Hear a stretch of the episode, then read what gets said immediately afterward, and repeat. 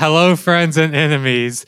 It's episode 161 of This Machine Kills. I'm Jathan, joined by Ed and producer Jeremy, as always.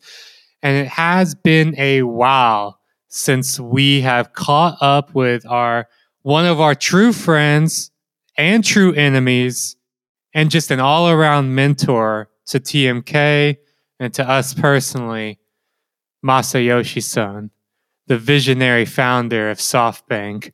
And, and a little bit of like, you know, a theme of looking at doing some recaps, catching up with old friends and enemies. We haven't talked about Masa in a while, and, and, and Masa's had quite quite a quite a roller coaster of a year. I mean, everyone's having a roller coaster of a year in tech right now. You know, it's not just the crypto death spirals happening. We'll get into that more next week where we're going to have a proper post-mortem about all of that stuff. Don't you guys worry. Um, and I would also like to officially and publicly state now that TMK did not have anything to do with Terra's Death Spiral. Our release of the two right. episodes on shadow banking, literally a day before Terra Death Spiraled, was a uh, just coincidence. That's called uh, universal synchronicity, um, right. and and we we did not cause it, nor did we have massive massive big short positions on the stable coin. right. I would never short a coin. I would, I would never. I would never short anything. I would never short anything.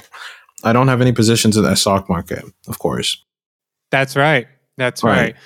right. Um, so I will publicly and officially put those allegations to rest right now. And uh, the the the official TMK line is the Shaggy defense. Wasn't me. Wasn't me. Wasn't me. right, right. And they couldn't prove it hypothetically, if we did do it, which we didn't, of course. That's right. That's right.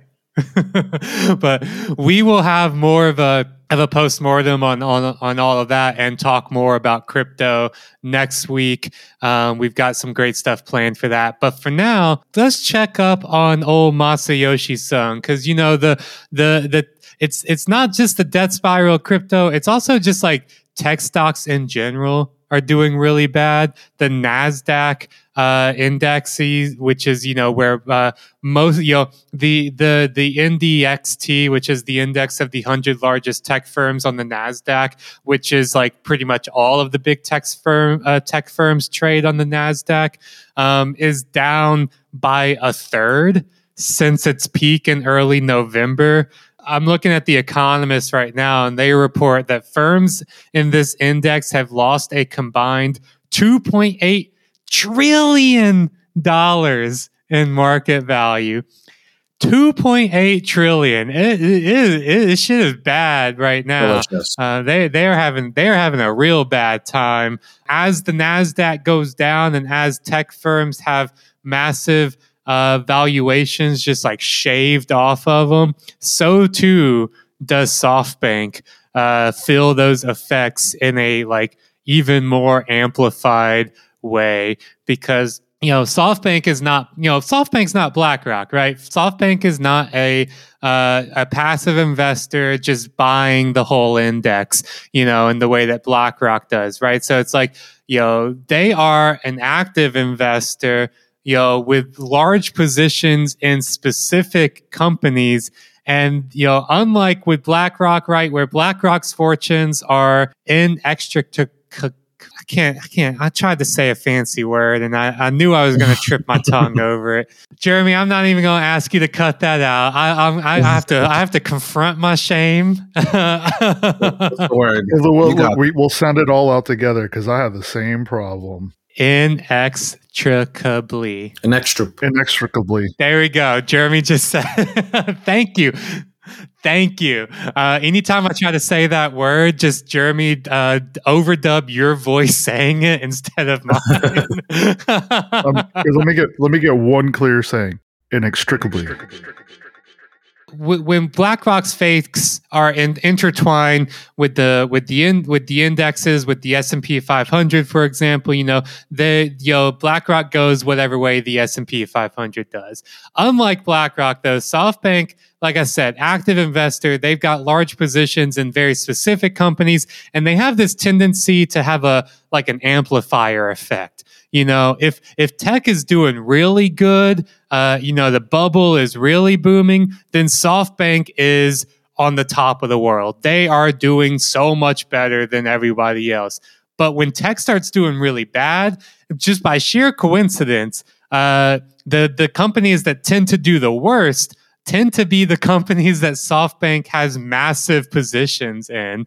And so, you know, while the Nasdaq, uh, uh, you know, NDXT index might be might be way down, there's like this amplifier effect where SoftBank is filling all of that heat and plus a whole lot more. So Masa Masa's having a, you know, he would never admit it because Masa stands strong. Um, but you know, underneath the surface, I feel like Masa's having a bad time right now. So the Vision Fund has had a pretty rough year, right? As the Economist puts down or writes, SoftBank itself has lost about $140 billion worth of stock market value since a peak in February 2021, while um, also reporting a $15 billion uh, loss for the a net loss for the year ending in March but that the lion's share of that, or the reason why there's such a steep loss, is because there's been a, about a $27 billion write down in the Vision Fund's value. And, and, to, and, you know, to remind people, there were $98.6 billion put inside of the Vision Fund, right? And it has seen losses upwards of $27 billion. About half of that comes from South Korea's uh, about uh, 13, 13 and a half trillion dollars. Uh, is one of the many investments that uh, Vision Fund kind of heralded. It's an e-commerce company in uh, South Korea. Um, the, basically, think of it as like a platform that, like most of uh, SoftBank's products and portfolio companies, is trying to become a monopoly. And then there's also a massive loss coming uh, coming from uh, write down in the value of Didi Global, right amid China's crackdown. The stock has seen a massive uh, collapse in its price there, right? It's temporarily delisted from the App Store. It's uh, subject to antitrust and data privacy probes, as we've talked about in the last episode. Um, these have been responsible for well over two thirds of all the losses. But there's also been other changes in the Vision Fund uh, the Vision Fund only, if you look in the earnings report, it only invested uh, $2.5 billion in the fourth quarter of uh, fiscal year 2021. It had invested 10.3 billion the quarter before, 11.3 billion in uh, the same period last year right? So what is going on here? Well, part of it is the as you know you talked about, Jathan. The ongoing market conditions are pretty are pretty shit. Um, I mean, they're bad enough in that Vision Fund two. I mean, and Vision Fund two also didn't take off because of Vision Fund one's horrible performance, except for a few key areas, a few key investments. Vision Fund two had about fifty six billion dollars put into it um, and it's and it was initially supposed to be other people's capital as well, and it only ended up being SoftBanks and and some management company capital. They invested about forty-one billion dollars throughout that year, only fourteen of which went uh, public. Right, but the reason why overall there's been uh, hard waters for SoftBank is this crackdown, is the drying up of IPOs, is uh, general worsening in the stock market, and the failure of its North Star uh, unit. You know, you may remember uh, when uh, SoftBank was involved in these kind of ridiculous options uh, that were helping to hedge up some tech stocks or attempting to hedge up tech stocks. Um, and that cost them also another $6 billion. So, what you know what does the what does it look like right at this moment well as you know as uh, the economist writes you know they've made a lot of private investments in loss making startups with unproven business models and they're rapidly being repriced because of higher interest rates that are making that quote make companies whose profits lie mostly far in the future look less attractive to investors there's also the halting of the sale of arm that was uh, going to be $66 billion. Now, ARM is a British chip maker, one of the, uh, one of the largest chip makers in the world, and it was going to be sold to uh, NVIDIA, which is uh, an American chip maker, an even bigger one. This was halted for antitrust reasons, or it was scrutinized for antitrust reasons, and then the deal fell apart after the FTC announced that they were going to that they were looking to try and stop the merger or challenge the merger all of this is a problem for SoftBank, which, for example, has a lot of its financing through debt. SoftBank has about $140 billion worth of debt. As economist points out, that's the sixth largest pile for any non listed financial firm in the world. And it's not likely that tech markets are going to improve any better, right? As I said before, IPOs have dried up, um, as has interest in investing in any of these funds, right? So you can't exit you can't exit um, earlier startup investments. And if you can, you can't achieve the ridiculous valuation that you are anticipating when you threw the money at them, right? Mm-hmm you know, as uh, the Economist writes, that makes it harder for Mr. Son to realize gains on its early investments in a string of sexy startups. Oyo, an Indian hotel startup backed by SoftBank, unveiled plans in October to raise $1.1 billion from a listing, but more recent reports suggest that the company could cut the fundraising target or shelve the plan altogether. Other holdings, including ByteDance, TikTok's Chinese uh, parent company, Rappi, a Colombian delivery giant, and Klarna, friend and sponsor of the show, the Swedish buy now, pay later firm, were all rumored to be plausible IPO candidates for 2022. None has announced that it intends to list, and that may not change while market conditions remain rough, which could be for some time the only reprieve is ARM, which is expected to possibly launch an IPO, right? And if it does that, it will be for about $45 billion in the public market, which is 13 billion more than SoftBank paid for it in 2016, but uh, much less, about $21 billion less than the price that NVIDIA was going to pay for it. And that 45 billion is like the most bullish mm-hmm. estimate mm-hmm. for mm-hmm. ARM because I, I know you're going I know you get into this. I'm going to preempt you a little bit, but like some of the more bearish estimates by financial uh, analysts um, and, and the economists in particular notes uh, Mio Kato of Lightstream Research in Tokyo um, says that you know quote he struggles to imagine that the chip firm is worth more than eight billion dollars, which would uh, actually be quite a heavy loss for uh, for SoftBank. Not not a pretty that fucking six, big loss. yeah, right? not not a. Uh, $32 billion gain as they were hoping with the uh, with the potential sale to Nvidia but you know on the more bearish estimate could actually be a, a, a multi billion dollar loss, another multi billion dollar loss, we note for SoftBank. Oh man, I'm doing I'm doing the nostalgia post. How many how many how many how many y'all out there remember SPACs? God. Every fucking company wanted to do a SPAC. That that fill in when you SPAC. SPACs just hit different back in 2020. 2020. oh my god! Remember Chamath Pala, Pala, Chamath Palihapitiya. There See, I can say that because I, I, I put I've respect on my man's name. yeah, yeah, right, right. His uh, SPACs, we should. I'd love to revisit that also at one point and see how they all crashed and burned. Because as far as I can tell, none of them actually had any positive returns. But that's that's another episode, right? That brings us to another prong of the analysis uh, that the economist does, which is the debt.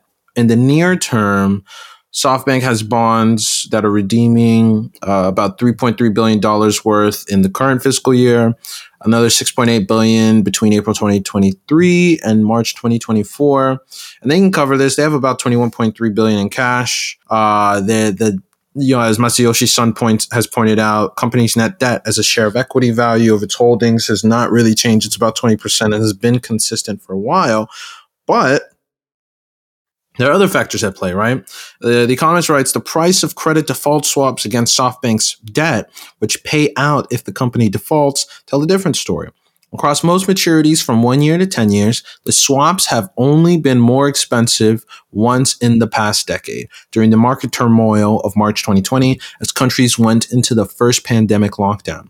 The group possesses other large liabilities. Its Vision Fund, which again, we talked about the $98.6 billion vehicle for tech investments that's supposed to help transform the world into this autonomous, uh, everything's on a platform future.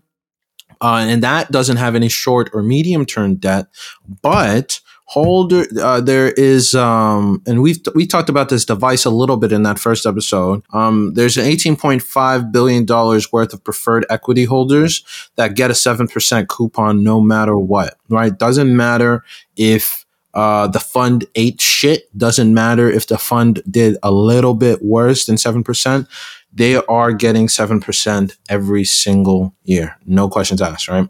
I want to know who those equity holders getting seven percent every single year and I, I, I, have a I have a sneaky suspicious um, they might be some Saudi Arabian uh, sovereign wealth fund managers, mm-hmm. you know, um, maybe have some some uh, some some initials like MBS, you know, mm-hmm. like I, I got a sneaky suspicion that might be who's uh, getting that that guaranteed seven percent coupon every year. Yeah, the uh and we can go into this because the vision fund structure is actually pretty interesting. There's uh two types of uh commitments, right? There's uh the the 7% annual coup, uh you know uh, coupon on your invested capital, which is for preferred LPs or lim- uh, for preferred limited partners. Um, and then there is uh, common uh, LPs or limited pra- uh, partners, which are people who are uh, simply buying in a little bit, you know, pouring in some of the money. Fucking commoners. right. Yeah. Yeah. Um, the LPs who are uh, preferred, right, um, is, you know, some of our friends like, you know, Saudi Arabia, Abu Dhabi, right? Sovereign wealth funds are pretty much like some of the major contributors here. They're, as they're well turning, as the they're turning oil into technology, and the, right. they're turning oil into the future. Is what they're doing, right. Ed. Yeah, they are. They're doing. They're you know they're making uh, the desert bloom, the tech desert bloom again. And the only common LP as of the time that the fund was uh, at least established and began to start distributing money was uh, SoftBank Group itself, right? Because they did $25 billion. And as we talked about in that first episode, the money that they invested was not actually, new, was not that much new capital. It was actually pre-existing equity stakes that they had in other investments moved under um, the Vision Fund portfolio, and then that was to go to investors. Hey, look, we're doing this. Like we're putting in this money, right? Um, and and then you know, as a result, from that distribution, 7% of that, you know, pretty much everyone is getting 7%. So 7% of what, like 76 billion dollars. Uh, so paying out like what, 1.6, 1.7 um, billion uh, dollars every year. Uh, that's not a, that's not a cheap thing. And then again, uh, or building onto that, or sorry, my math was wrong on that, right? So the, the seven, to go back, the holders of Abu Dhabi, the the holder of the prefer, the preferred coupon, Abu Dhabi, Saudi Arabia, they've put up that eighteen point five billion dollars, right? So they get a seven percent coupon on that. So that's where the 1.6, 1.7 billion dollars is coming from. On top of all of this, on top of the coupon payments, right? On top of the uh, bonds that are maturing within the next three years, there's also the fact that uh, Masayoshi Son has put up a lot of his own stock in SoftBank in this deal, you know, might sound familiar. Um, and so his funding arrangement with banks offer his own shares as collateral.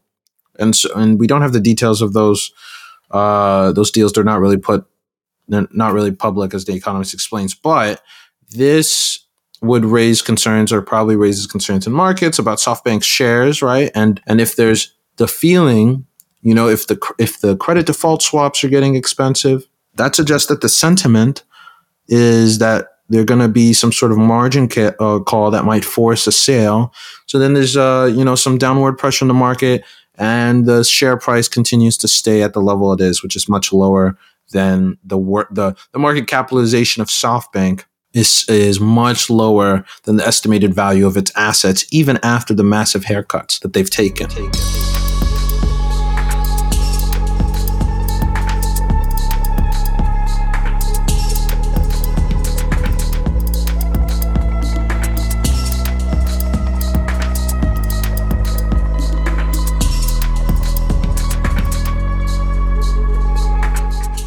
So it's no surprise then, as you were talking about, um, that you know SoftBank shares are trading at a massive discount compared to the net value of its assets because people people just don't trust.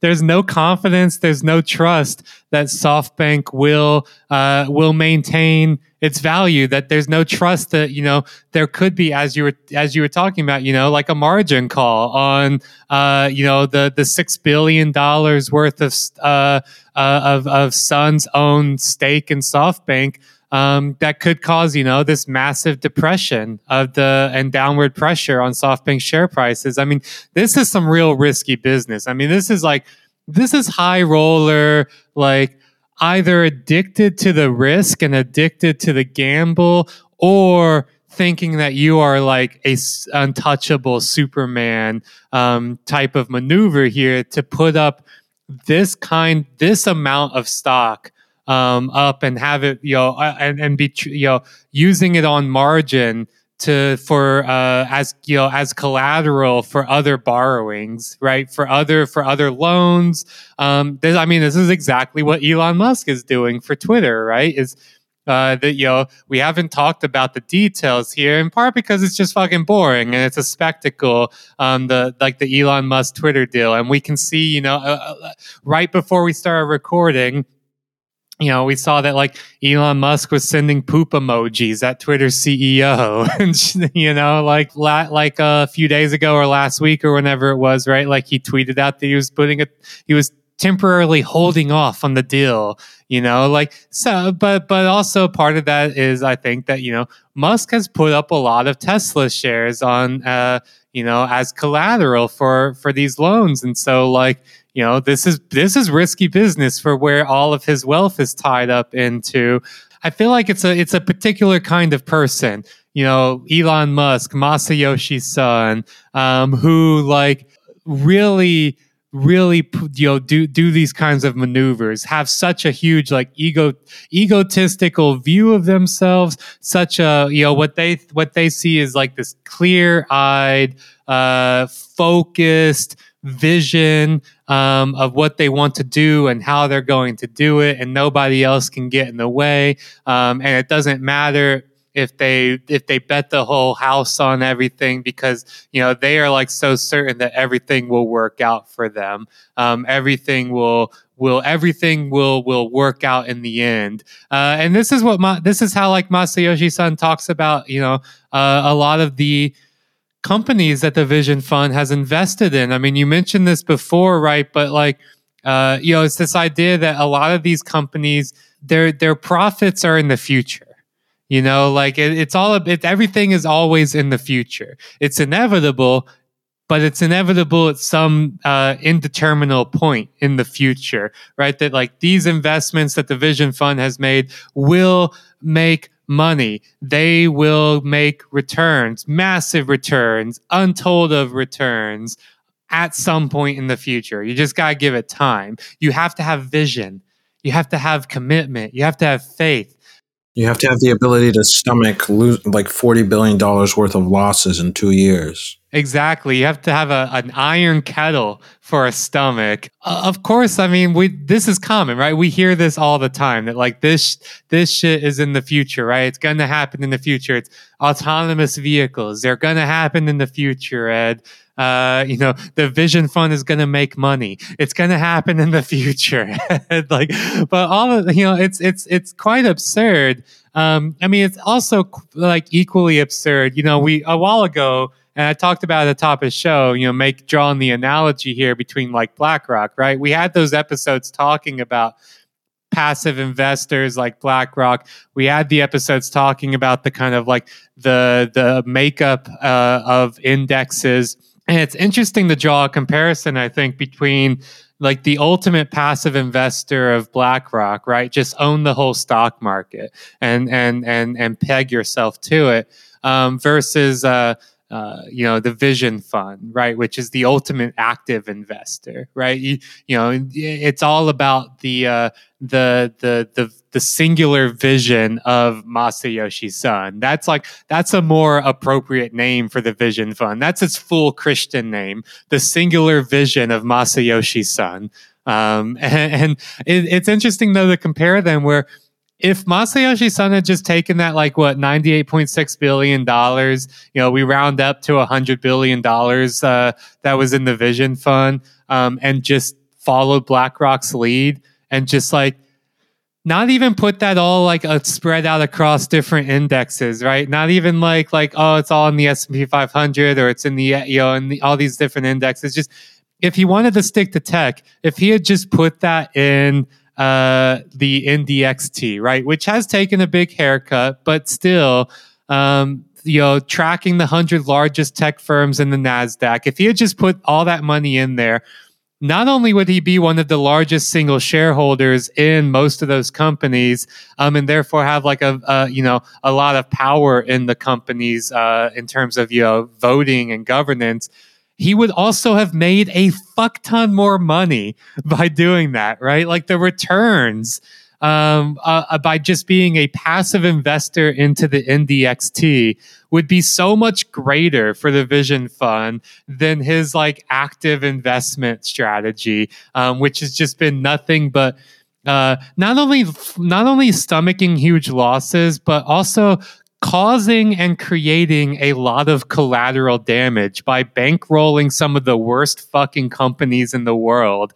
Um, you know, Uber and Klarna and, and all, you know, all of this shit, right? That, that's the real, I feel like that's the real consequence of the Vision Fund. Um, and maybe it was actually Masa's, uh, like evil plan all along is, you know, my man has transcended money he don't care about making money. He don't need it, right? Like the like the Vision Fund was actually just a, a ploy to uh, to to not you know make make steady returns, but to instead um, bankroll the creation of some of the worst tech companies to ever exist in the last you know ten years. It's pretty interesting to also consider that you know what would it take for you know, for the Vision Fund also to kind of provide a profit, right, to people, you know, and to also extend that analysis that you're pointing out about where that money could go if it were in a regular fund to and and and and also just for reference right the the peak value of uh, the vision fund or one of the one of the times valuations was in 2021 when it had a value of about $138.5 billion at the end of the year. And this gave it a return of about 40% over four and a half years, right?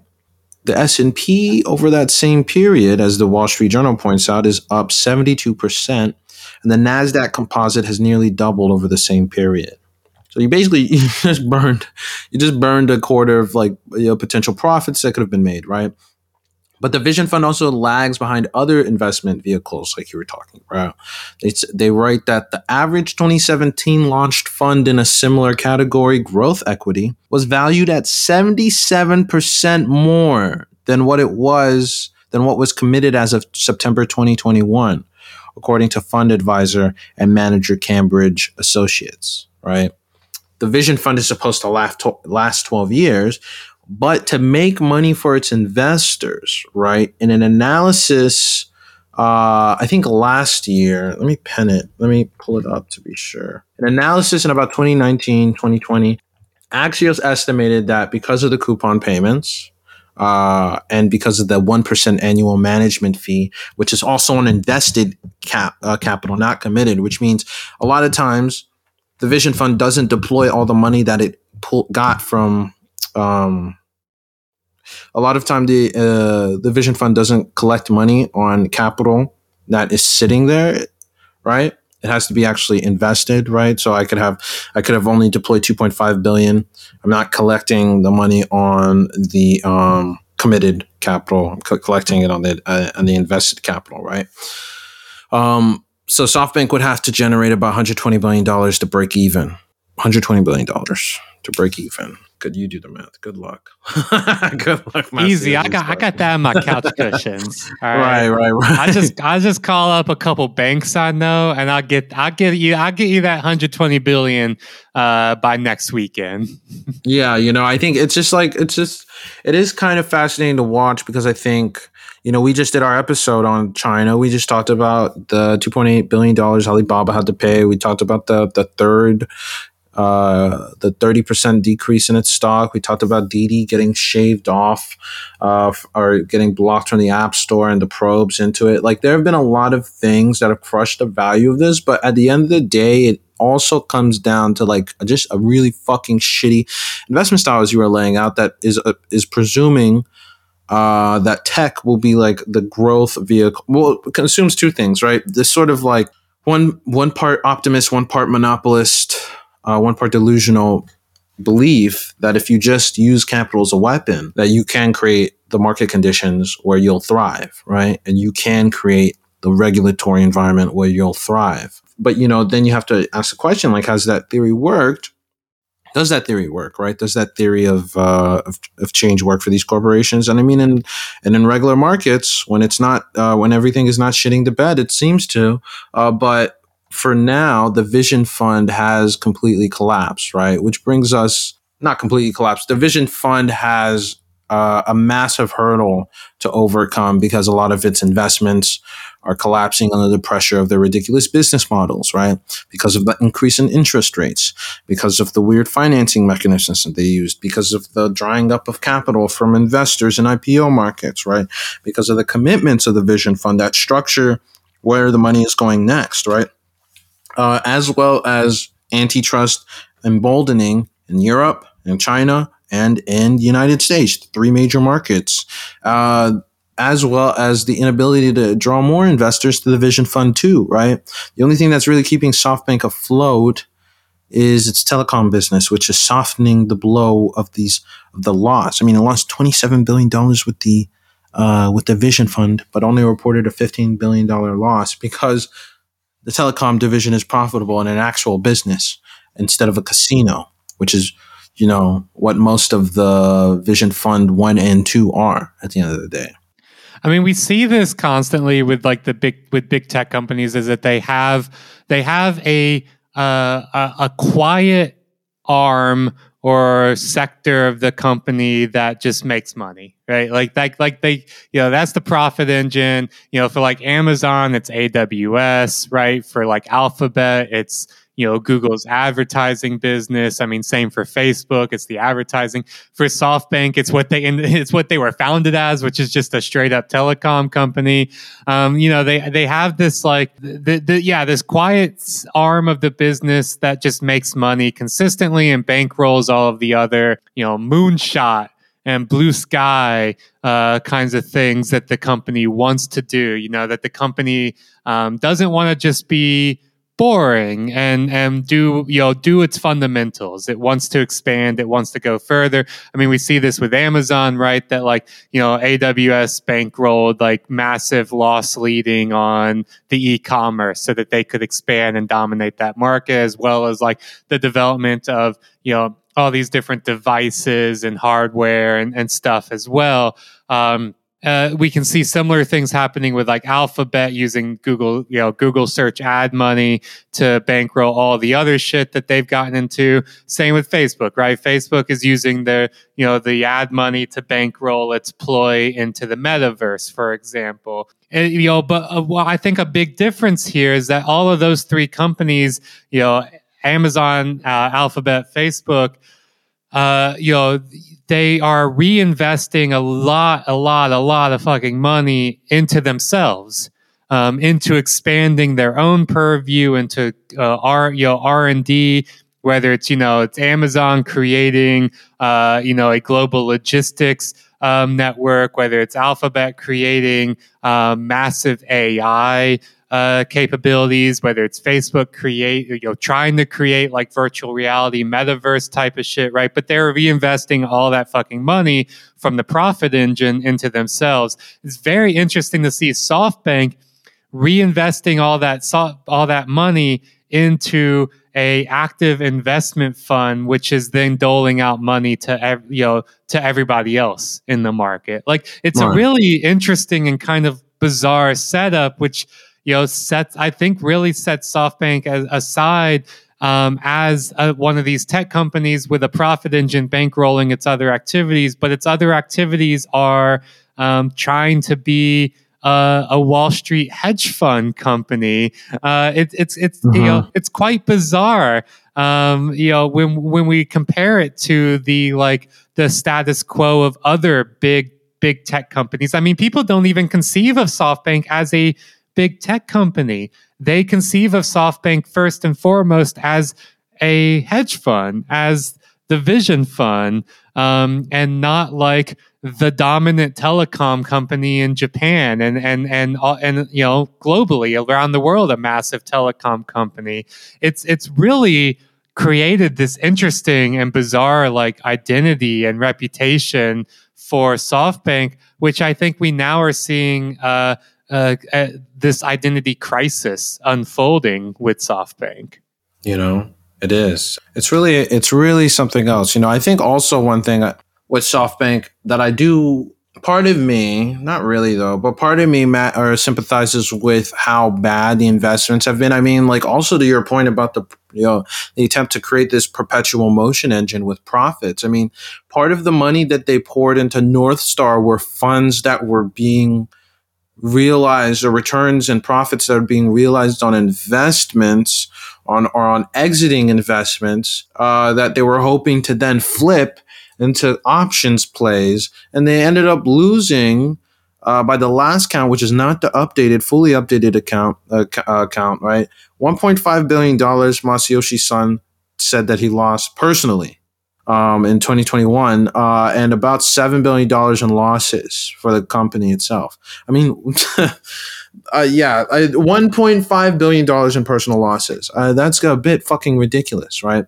There's, I think, as you said, it is a good. It's it's more accurate to kind of think of it as not as as like a, a hedge fund company with a telecom business attached to it now, right? Which is also something that a lot of the investors aren't really interested in. I mean, uh, when Elliot Singer uh, came in and did a kind of hostile, hostile entrance into the shareholders and started forcing SoftBank and imposing discipline on SoftBank to sell off assets, to pay down debt, to do uh, buybacks, uh, to do uh, share buybacks, um, to be more aggressive in tightening its belt right? Part of that was because people were talking about the company as a hedge fund and asking, why am I going to be paying this much money for a company that is supposed to be a hedge fund but has some of the shittiest returns among them?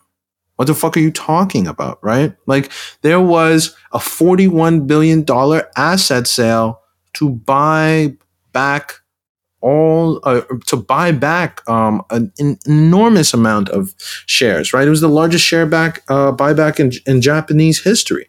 The Financial Times wrote up this on a good report, kind of asking like, can SoftBank actually uh, handle its debt? Right, because that asset buyback, I mean that asset sale and the share buyback, you know, also helped reduce the net debt by fourteen billion dollars. But that you know, a swift recovery, you can't you can't really do that again. SoftBank is not in a position to emergency to do an emergency sale like it did two years ago um, because of the market turmoil caused by the COVID disruption you know, as they as, as they've kind of like retread some of the ground here that we've talked about, where they are laying out interest rates, Ukraine crisis, uh, the supply chain crisis, um, interest rates, um, a, uh, triggering a sale in speculative assets, a crackdown in tech. I mean, these are all, of course, issues that are causing it. And we've also talked a bit about uh, the structure of the debt and market sentiment about the ability to pay back the debt another thing to also point out is that even when there was a massive share buyback, right, the stock still kind of hit free fall. You know, one investor that, or you know, one uh, investment uh, investor that uh, Robert Smith talks to in his Financial Times report writes that the seven point eight uh, billion dollar repurchase program announced last autumn not only failed to stem the 40% fall in shares over the past year, but it has concentrated systemic risk and destroyed value. So, what's next, right? Alibaba is the cornerstone of SoftBank's portfolio, has allowed Masayoshi Son to uh, touch billions of dollars again when he lost it all in the dot com bu- uh, burst, when he lost it all gambling on other ridiculous enterprises, right? Uh, Alibaba has been core to some of the collateral deals that he has made where he has borrowed against shares in the company. Um, but if he sells it, then again, he loses the ability to pursue more funding with uh, the debt with these shares as collateral. So what do you do? Especially when Alibaba shares have decreased in value right? Uh, it's not really clear.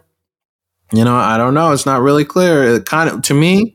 I mean, I'm cheering. I'm happy. Look, you know, like SoftBank has to die. The Vision Fund is a is a rot at the center of the global political economy in tech, and it's poisonous. And it has encouraged multiple bubbles, which are the next thing that we'll talk about. It has encouraged business models to proliferate that have no business existing. It has encouraged labor violations and regulatory arbitrage. It has encouraged this weird development where you have sovereign wealth funds in oil states destroying welfare states elsewhere so that they can finance their welfare state. It's uh, it's it's a pretty shitty uh, and parasitic global relationship that has emerged, and I'm not going to shed a fucking tear when it all collapses. It is just really fascinating um, to watch it all go down the the drain. You're you're totally right. Also, to bring up that like Masayoshi Son's been doing this shit since the dot com bubble, uh, you know, 20 years ago, um, and you know, which leads me to believe as well, it's it's got to be an addiction, right? like this yeah. has got to be yeah. like like the like the high like the highest roller gambling addiction that you've ever that that you've ever seen in history, but also like it's at the end of the day, it's it's it feels like it's pretty low risk for him. Um, yeah, I mean, like I think one of the reasons why he can stomach these massive losses is I you know if it ever came down to it, I think he would have a golden parachute out of it. You know, like he's a multi multi billionaire. You know, he stomached a one point five billion dollar loss last year, as you were talking about, and you know he keeps on rolling. Uh, and I feel like you know if it ever came down to it he could share off his stock, his shares uh, in SoftBank, which amount to something like eighteen billion dollars. I mean, you know, a third of that, so six billion, is wrapped up in collateral for other loans, you know, and and stuff. Um, but that still leaves him with twelve billion dollars. You know, let's say he's got some personal debts and stuff. You know, uh, you know, maybe that's another. Ha- let's say that's half of that, right? That still leaves him with another six billion dollars. Like if he were just to sell all that off, um, he'd have a golden parachute. You know, even let's speak most conservatively, he might have another. You know, he might he might leave with a cool billion dollars uh, in his bank account to just like live out life, having been one of the the highest uh, highest rollers um, in in history for the last 25 years and gotten gotten the the a, a gambling you know a, addiction fix in a way that nobody ever has before uh, and still walk off scot free, golden parachute billion, like uh, you know, a cool billion dollars to live on for him and his family for the rest of their lives. Like that's just all my speculation, of course, but it kind of feels like the way he believes acts as if he's got nothing to lose because I don't think he actually does personally have anything to lose. No, these people just play with other people's money. They don't really have much to lose. You know, what's the worst that's going to happen? They're not going to destroy the telecom business. You know, just walk away from the liabilities. I mean, I'm sure there, I'm sure there are contingencies in place. He could lose his shares. He could lose control of the company, um, or he could lose a good chunk of his stake in the company, and maybe have to indulge other investors in who are, who are a bit more predatory or a bit more activist. But, you know, like you said, I mean, what are the real consequences to him? Nothing. And in the meantime, he's kind of, you know, uh, uh, set aflame um, a lot of what little of healthy technological development was undergoing in the in the world over the past 20 years in the endless pursuit for profits right creating God knows how many fucking tech bubbles, which leads us to this beautiful piece by The Economist on tech bubbles that I'm going to read from just because I love the prose and you'll get a favorite pastime in Silicon Valley, second only to inventing the next new thing, is bubble spotting. I'm Even already industry- rolling my eyes and doing the jerk off motion right now. yeah, uh, we should. You know, uh, the reason why uh, a lot of these pieces are anonymous is because uh, they use one hand. They only write them with one hand. You know, the other is the other's busy at work, uh, so they forget. They sometimes forget to put their name on the pieces, but that's okay. Even industry insiders tend to get these things spectacularly wrong. Quote, you'll see some dead unicorns this year, Bill Gurley, a noted venture capitalist, um, predicted in 2015. The year that incubation of these startups worth more than $1 billion really got going. The game has just become much easier. The sound of bubbles popping can be heard all over the place. Tech shares, initial public offerings, IPOs, blank check companies known as SPACs, startup valuations, and even cryptocurrencies all the assets that climbed to dizzying heights over the past few years are now coming down to earth. It is harder to say how loudly they will burst and which might still reflate. Now, the decline of tech shares is the most spectacular. The NDXT, the index of the 100 largest tech firms on the NASDAQ exchange, is down by a third since its peak in early November. Firms in this index have lost a combined $2.8 trillion in market value. High flying startups that went public in recent years have been hit hard too.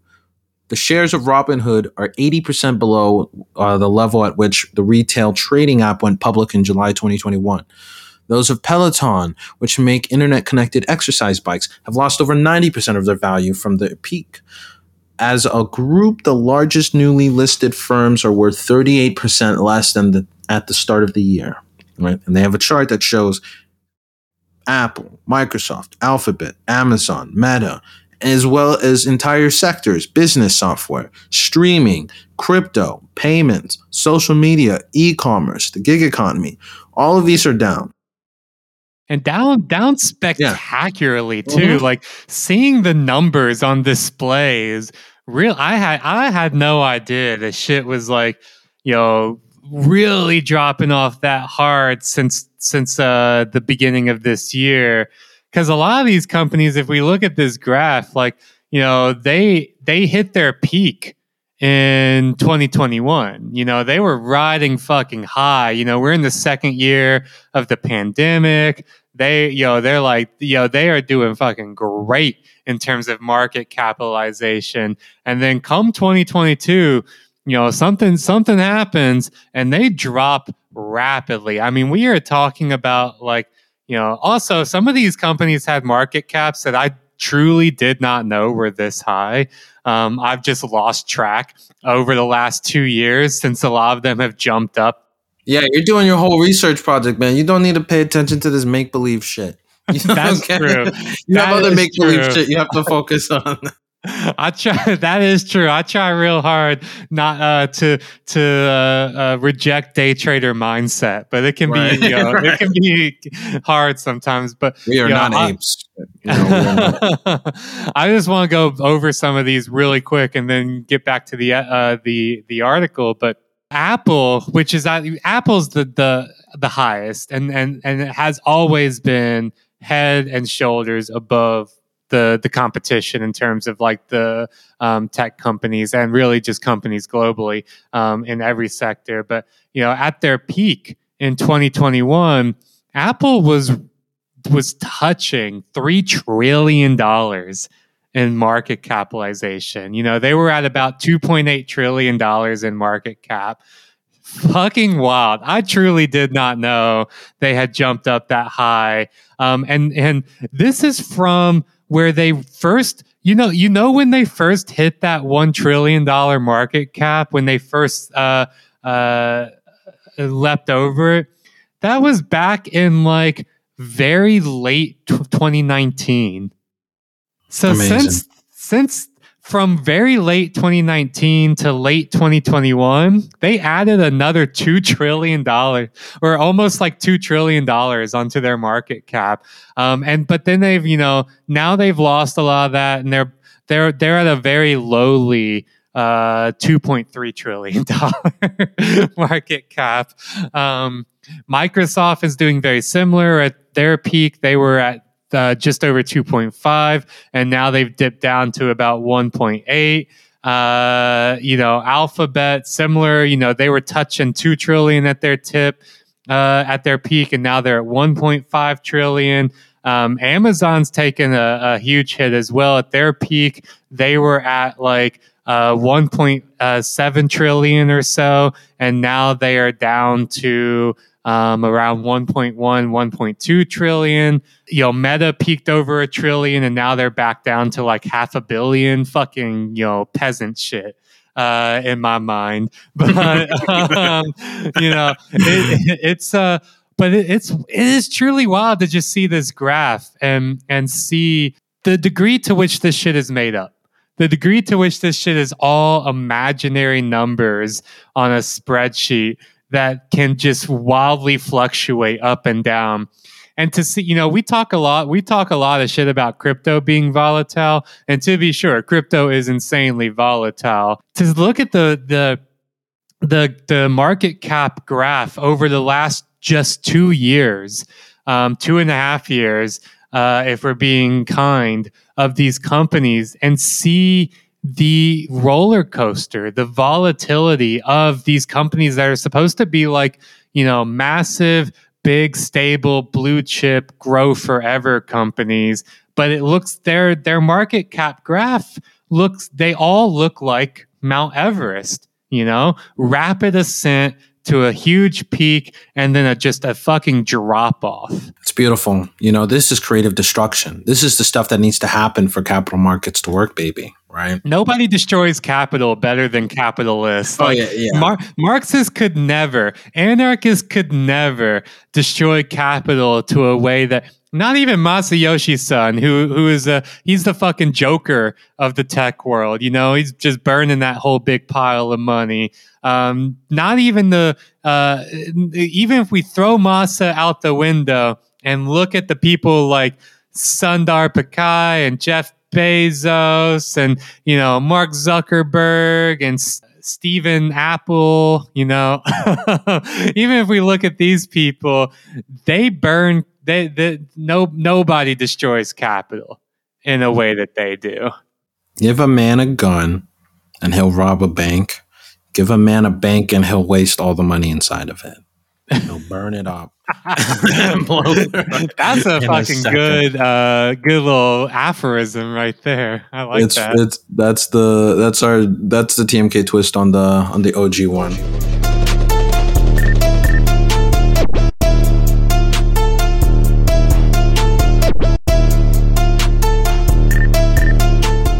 So this leaves us with you know uh, looking at all this, right? Uh, pretty clear that the markets are shit, and as they write, it's it's pretty obvious that this is why IPOs have dried up. From January to April 2021, some 150 companies went public in America, most of them techie. This year, only 30 have done so. The boom in SPACs, which go public and then find a startup with which to merge, has imploded, right? Of more than 1,000 such firms that have floated in America since 2018, only a third have merged with a target. Many of those that have done deals have lost their shine, and according to an index that tracks the 25 largest de-SPACed vehicles, they have lost 56% of their value since the beginning of the year. As tech shares crash, they are pulling valuations of private firms down with them. CB Insights, a research firm, reckons that tech startups raised $628 billion globally in 2021 in more than 34,000 deals. Between January and March this year, the number of transactions fell by 5% compared with the previous quarter. The amount of capital invested dropped by 19%, the biggest quarterly decline since 2012. The unicorns booms, the unicorn boom superstar investors have been walloped. On May 12th, SoftBank, which as you know we've been talking about, um, revealed that it was that it lost that it lost 33 billion dollars in the past uh, 12 months and then that its net loss was 15 billion dollars And although they were meant to reach the moon no matter what, cryptocurrencies are also coming a cropper. Even some hardened hodlers have been getting cold feet.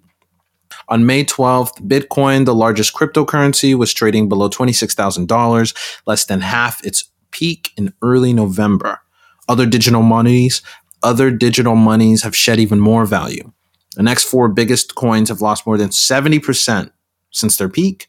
Non-fungible tokens, NFTs, even more spec even more speculative titles to digital assets such as art that can be traded have been hammered too. Sales of NFTs in Ether, another big cryptocurrency, have dropped by more than half in recent weeks on OpenSea, a big NFT marketplace.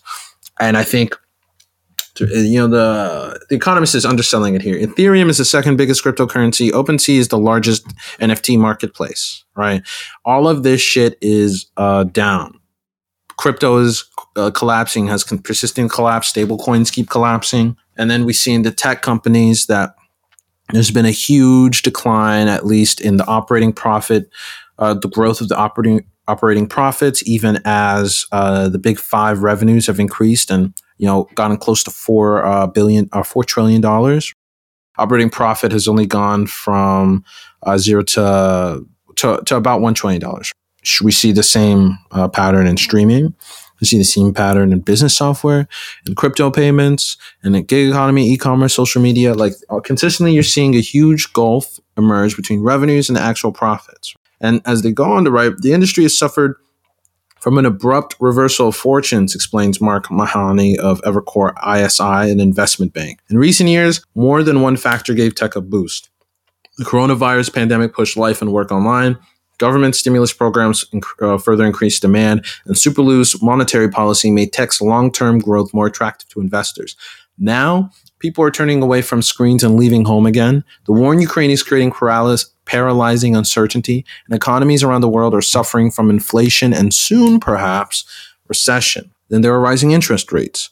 Besides possibly triggering a downturn, they reduce the present value of tech companies' profits, most of which lie far in the future. If inflation does not come down, central banks will pile on more rate rises, putting further pressure on risky tech stocks.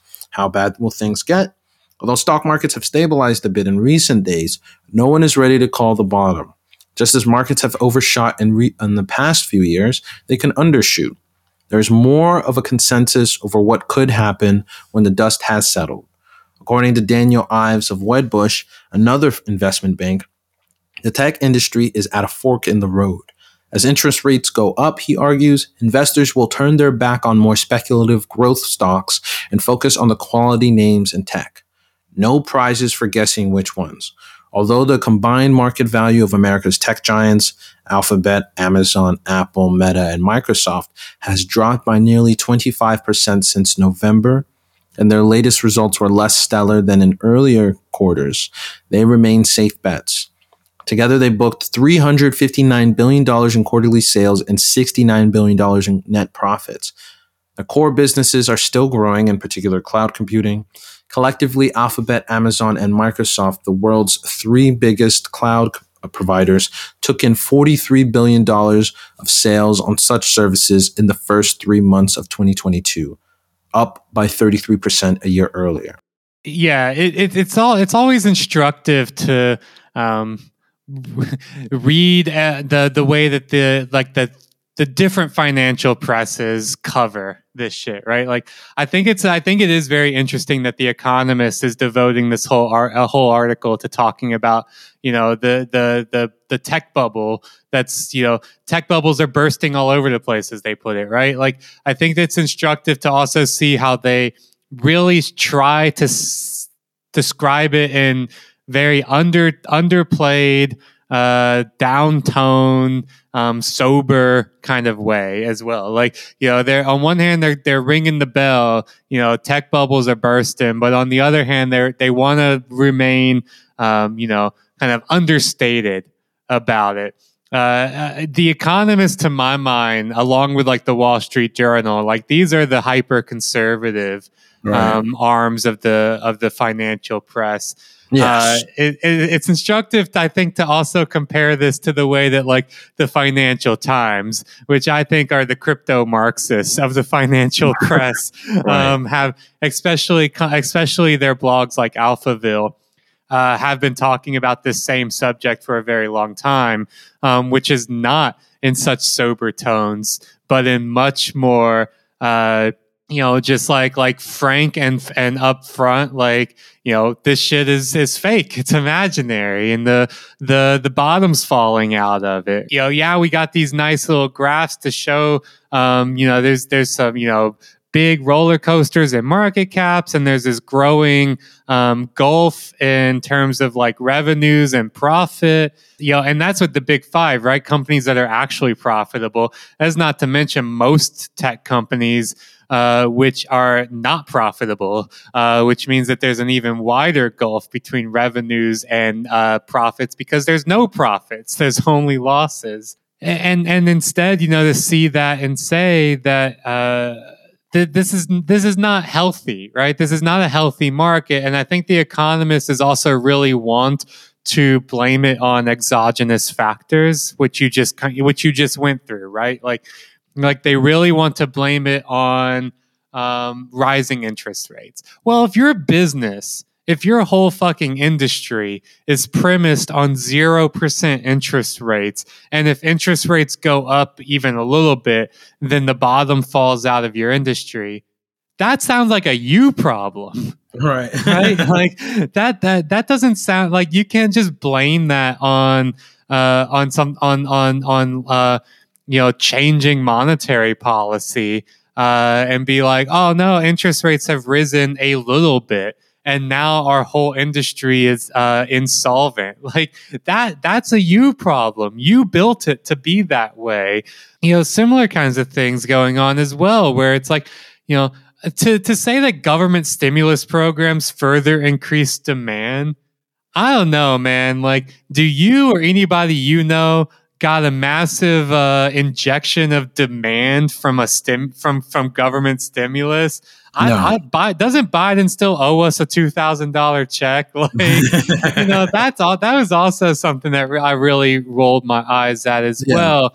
Where instead of being like, it wasn't demand, it was market capture by these tech companies based on taking advantage of a crisis, right? Like, like it is all. I think it is. It's worth you know as you've been doing ed like reading the way that this that the the market conditions are described by a, a newspaper like the economist to see this is business telling the side from telling the story from business's perspective right? Like but we got you know uh, and versus i think i think even the financial times does a much more um, you know uh, incisive view that's more aligned with you know the TMK analysis, which is more like no, this is what you're blaming on exogenous conditions, um, eh, you know, it, for for the downturn, and similarly, what you're what you're giving credit to increased consumer demand because of government stimulus programs, which the the underlying uh, argument here is that that's actually bad because it causes artificial juicing of the market. Like you know, it's it, it's what uh, Larry Summers said, right? The market gets too hot, you know, and that's what the economist is saying without saying it in in such a blunt way as Larry Summers is. Is that they're saying, you know, the reason why the the tech bubble is is bursting and, and tech stops are precipitously dropping now is because the market got too hot from all that government stimulus that we were riding high on. Um, and now, now, you know, we're not crashing back to surface.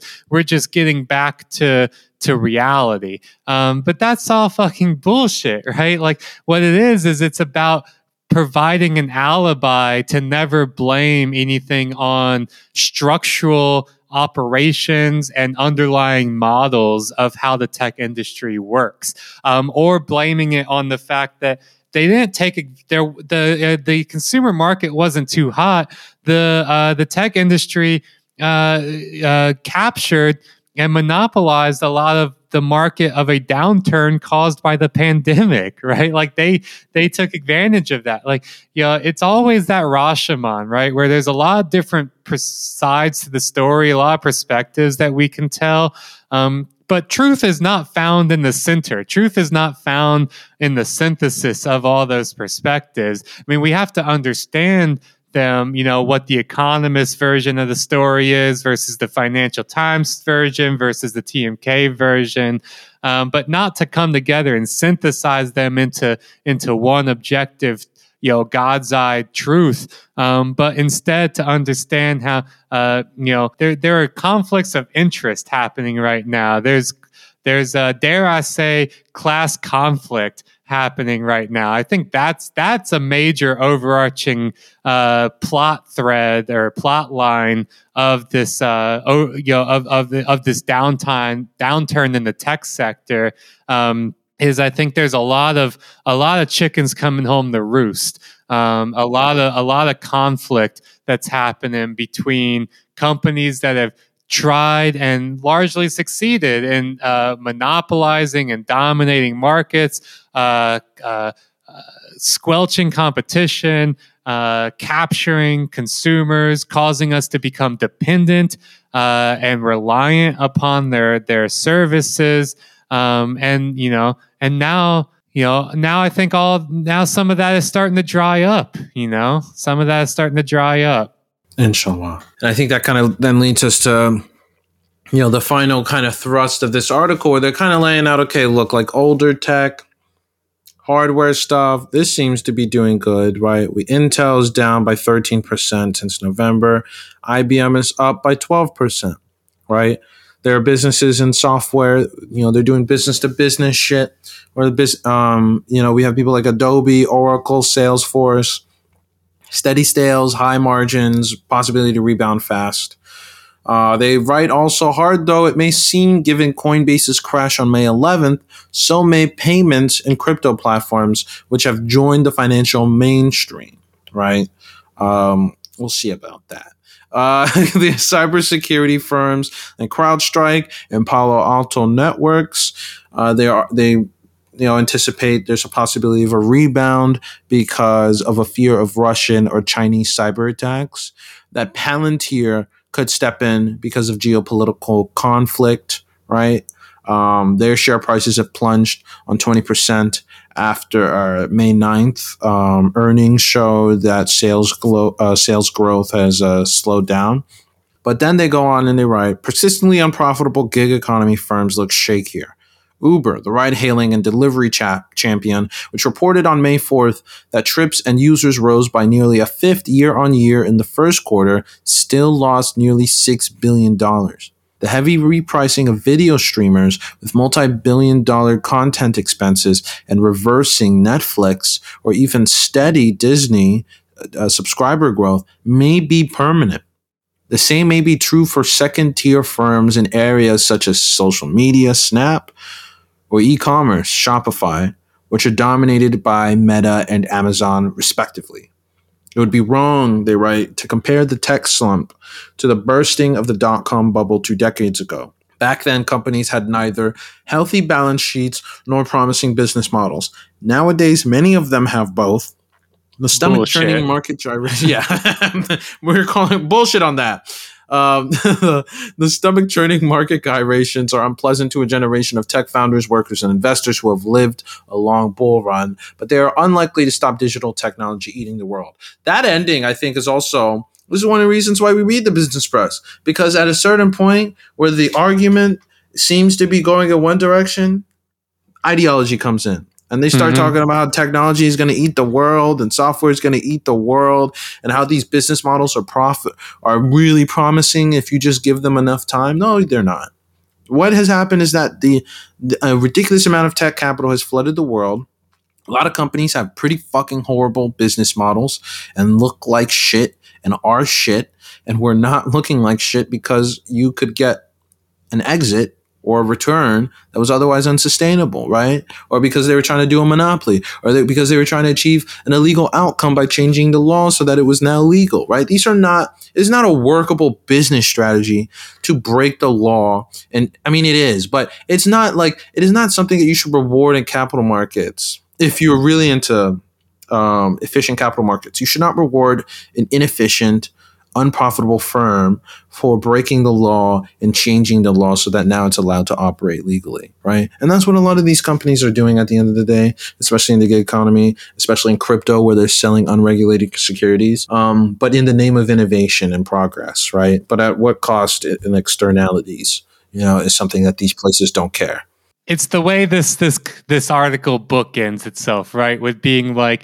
you know, uh, a favorite pastime in Silicon Valley is inventing the next new thing, blah blah blah, and then we go through all of this detail about how all how all that shit is done, and it's down and it's depressed, uh, and there's nothing, you know, nothing new on the horizon. But then, but then they got to ideologically whiplash you back into action and be like, but as we all know, digital tech is going to eat the world, and nothing we can do to stop it. know, it, it, it, you're right. I mean, this is why we read the business press because uh, it real they cannot help it. They have to, they have to, uh, you know, talk about, you know, they have to fill out all of this like you know we're we're just it's just graphs and numbers and figures and positivist economic analysis you know scientism uh, stewed to a perfection um, and then and then but at the end of the day we always got to hit that ideological whiplash snap you back into position uh, and say but yo fear not uh, you know, all of this stuff is not, you know, these downturns will not last forever, nor are they the fault of uh, endogenous uh, conditions or business models. They are, in fact, um, our enemies. Uh, they are our enemies slandering our greatness, trying to stand in the way of our inevitable march um, to domination and conquering the world, uh, and we will prevail. Uh, that that's always the that's always the the message of these analyses uh, and of these articles.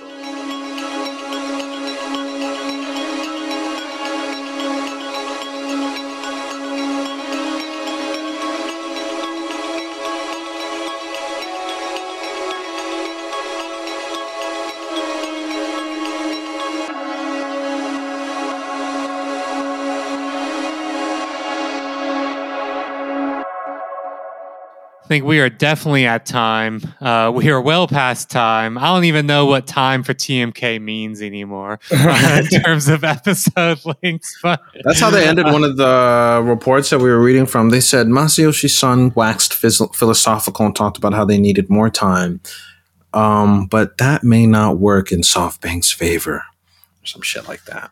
That's right. It was uh, Masayoshi Son said, "quote The only cure is time." He mused philosophically. Yeah. Mm-hmm. Yeah. All right. Mm-hmm. with that, well, that that's that's TMK's time. Uh, we have done a, a, a good revisit of our of our friend and mentor Masayoshi Son. Um, our one true enemy and one true friend. The synthesis of that dialectic uh, is Masayoshi Son. Um, you know, looking at the downturn of the tech uh, of the of the larger tech sector. Um, so you know, I I feel like a lot a lot a big theme for this for the episodes this month is like uh, is a review of the last couple years um, for regulation, for the stock market, for investment, and so on. Um, and we will hit y'all, yo, uh, next week with more to come. Some postmortems on um, the crypto economy. It's not down. Is I mean, it's down. It's not dead. I am. I, I will talk about this next week. I am highly skeptical um, that we can or should derive larger conclusions about the state or fate of crypto from Terra's death spiral. Um, I am I am skeptical of the overly optimistic bearish predictions, but I am also always happy to be proven wrong uh, on these things. But we'll get into that next week. So until then, find us on patreon.com slash this machine kills for more episodes every single week, uh, diving deeper into these topics. We have long running series that are Patreon only, like our book club. So listen to all that then. Um, and then we, so we, uh, until then, Adios. It's